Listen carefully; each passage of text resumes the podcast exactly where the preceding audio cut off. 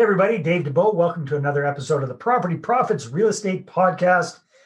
Today, zooming in all the way from a place I recognize. Look at that. Look at that skyline behind him there. Gabe Peterson, all the way from Seattle, Washington. How you doing today, Gabe? I'm doing great, Dave. Thanks for having me on the show. My pleasure. So, Gabe is a an experienced real estate entrepreneur. He's done a bunch of different things. A uh, operates a fantastic podcast that I had the pleasure of being interviewed on not that long ago. And these days, Gabe is really focused on something that a lot of people are interested in, and that is mobile home and RV parks. So that's what we're going to be focusing our conversation on here today. And Gabe, before we ask about all your, your background and your experience and all that kind of good stuff, why don't you just tell us what are some of the big benefits of investing in this particular asset class? Yeah, yeah, for sure. No, I um I'm really stoked about this asset class. You know, as you said, I've I've had experience in single family, multifamily, wholesales, all that jazz. But mobile home RV parks, they're very unique and I really really like the asset class itself. The two reasons, well, for one, society, our culture right now, we need affordable housing there especially in in washington state there's just not enough affordable housing. So the need is there. There's a huge you know there's not enough supply for the demand that is out there for affordable housing at the level that we're providing it. But on the other side from the investor's perspective in terms of roi and time value headache it is a great investment. When you're talking about investing you know i've, ha- I've had a ton of experience with you know stick built structures like multifamily single family stuff like that where you have windows you have toilets you have you have a roof all these things that could over time just slowly start to deteriorate and cause headache. With mobile home parks rv parks that is not there. What you're really renting out what you're leasing to people is the structure or the infrastructure and the community and so that is really what you're offering to your tenants is an ability to have access to a safe environment and then also to water, sewer, and electricity. And that when you're talking about in terms of how much effort that you have to do to maintain that and to manage it, it's much less than a stick built structure. So that's why I really, really like mobile home parks and RV parks, particularly. Mobile homes a little bit even less headache than RV parks. RV parks tend to have a little bit more turnover, but you can rent them as long term stay RV parks. It's just uh, a little bit more difficult. All right, very, very cool. So, yeah, so if, if I'm understanding correctly, one of the big benefits of, let's say, a mobile home park versus an apartment building is what you're really providing is the dirt. and they're putting their own place on top of it. Like really, that's that's what it is. They're they're they've got the infrastructure, the community around there, but you don't have to worry about their leaky roof. You don't have to worry about if their furnace breaks down. You don't have to worry about covering their utilities. That's their responsibility. They're paying you for the privilege of having their home on your property. Would that be a kind of a good summary there? Yeah, and I mean on that note, there's two benefits to that. So I've when I've rented out like single family apartment buildings stuff like that, people don't have they don't have as much respect or appreciation for something that they don't own. And so if if they're renting out a, a single unit from you and they don't own the house, they're not going to treat that house. You know, I do believe people are good at heart, but it just the truth is they're not going to treat that house with as much as respect as if the house were theirs. Now, when they're in a mobile home park and they own their unit, they own their mobile manufactured house, they have a little bit more respect for that. That is their house. So they treat it you know accordingly. They actually keep it up. They they like you know living there. They they have a little bit more ownership. And so they there's just more there's more uh, loyalty to the park to the the structure than uh, than if it were an actual single family or multifamily property. Yeah that makes sense.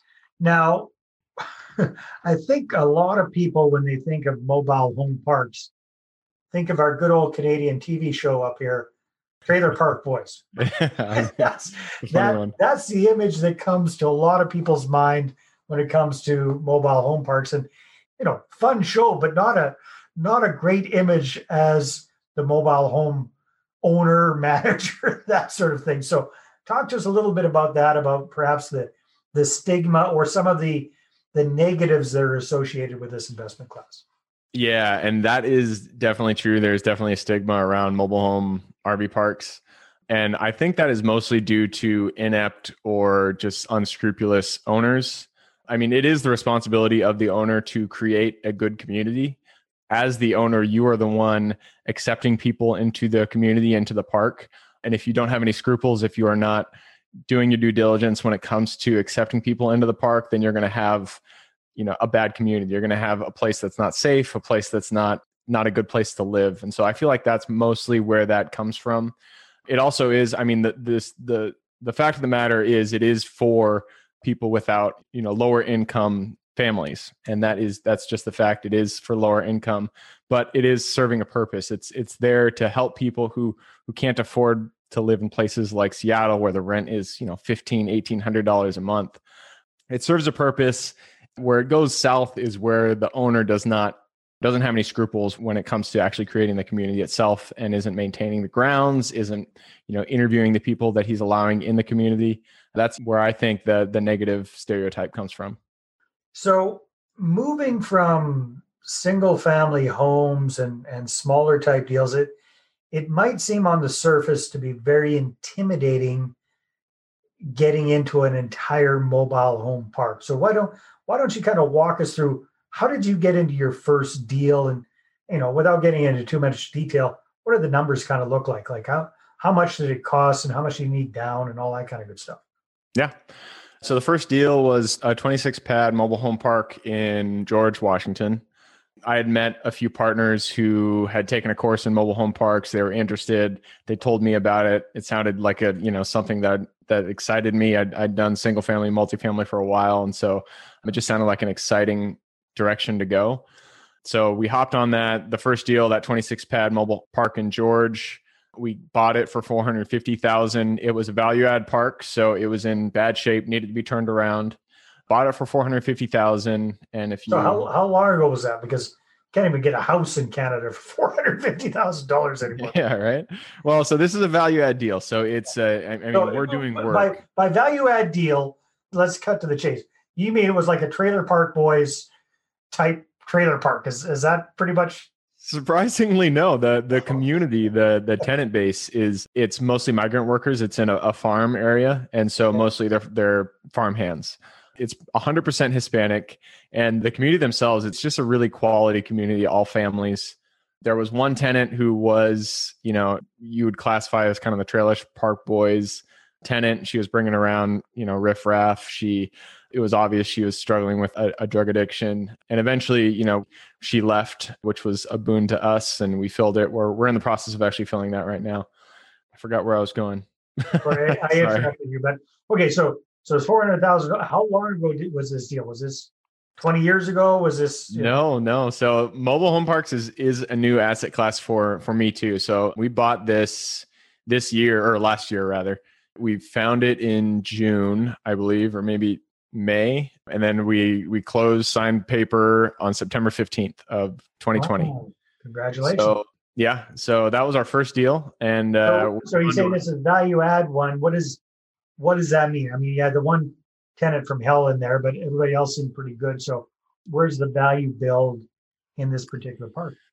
So the value, so okay, we bought it for 450,000. The operating expense ratio for this park was 80%, which means for people, you know, who aren't familiar, 80% of the gross income was already taken up by the operating expenses, by what the cost to run the park.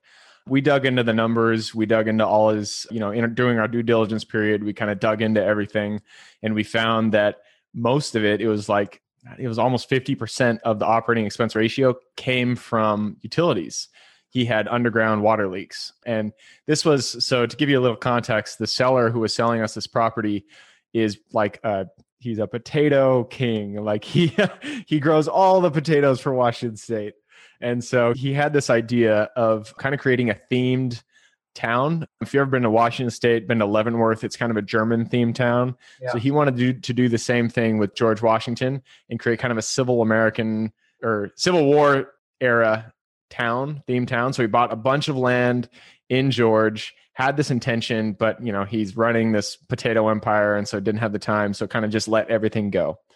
And George, this mobile home park was part of that. And so he tried to sell the entire town, but it didn't work. Nobody wanted to buy it. So he started piecemealing it off. We kind of got got to him at the time that he was looking to sell this this particular parcel.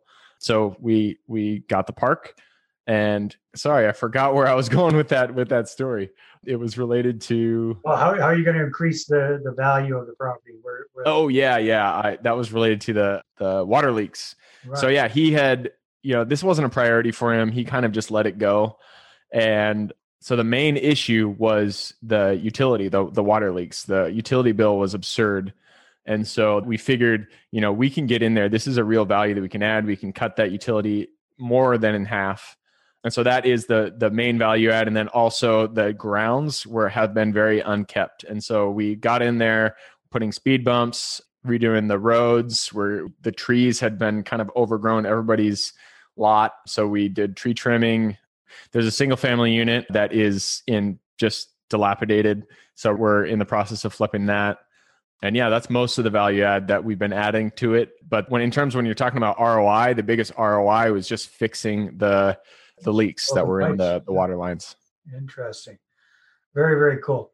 Okay, so that was the first one. Eh, did you guys have you guys got another one on the go as well? Yeah, so we're on to our third one. We're in the process of closing it. The second one is a 43 pad RV mobile home park hybrid in okay. Moses Lake and it could be 73 pads but we need to do a little bit of work to add that in. That's the value add there is uh, bringing in the utilities to the extra pads that have you know one or the other utility but needs you know an additional utility brought in. And then this last one rvs in, into mobile pads is, is that what i'm understanding or?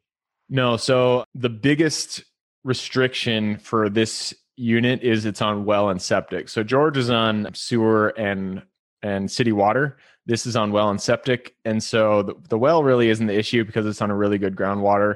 But the septic, there's no more room to mobile home units because they have so many rooms in them. There are fewer mobile home units that you can have per septic tank than RV. And so our our idea is to put in our additional RV spaces, long-term RV spaces versus mobile home. Interesting. All right, very cool. And the third one? That's another one in George actually. And that one is not closed yet. So we're still we're in the process of closing it. This one's a huge value add, zero occupancy. And again, just an owner who kind of just let things go and didn't. He's, make, he's making so much money from potatoes. He doesn't. This is small potatoes for him. exactly. So there's no more occupancy in the park. It's almost 100% filled with vacant RVs, which is interesting. So the big value add there is actually going in and infilling. So repairing any RVs that need repair, bringing in tenants, filling the park, and start renting it out. Very, very cool.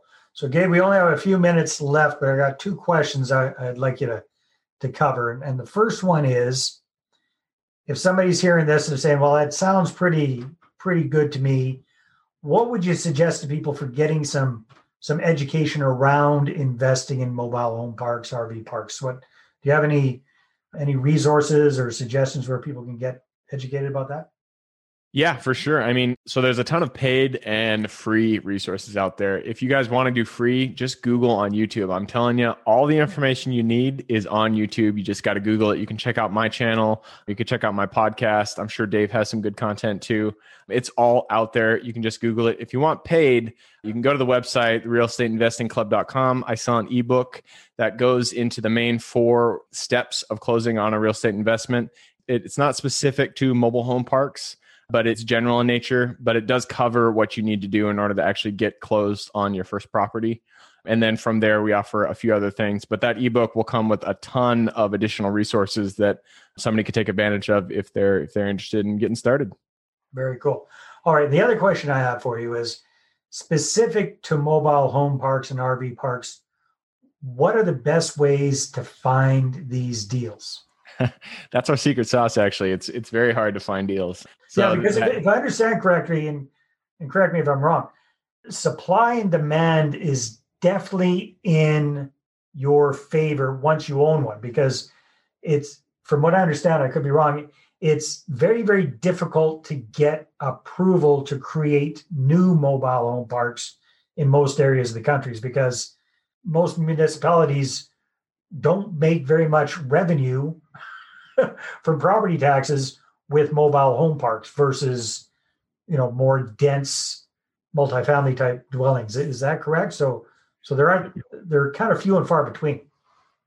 Yeah, no, that that is absolutely correct. There are mobile home parks are there's about 50 55,000 in the United States and that number is not growing like you would see apartment buildings because you're right municipalities do not get as much tax the tax dollars than as they would from an apartment building or anything like that. So there is not a lot of incentive to build more. The demand for mobile home parks, because their price point is so low, the demand is growing on the consumer side.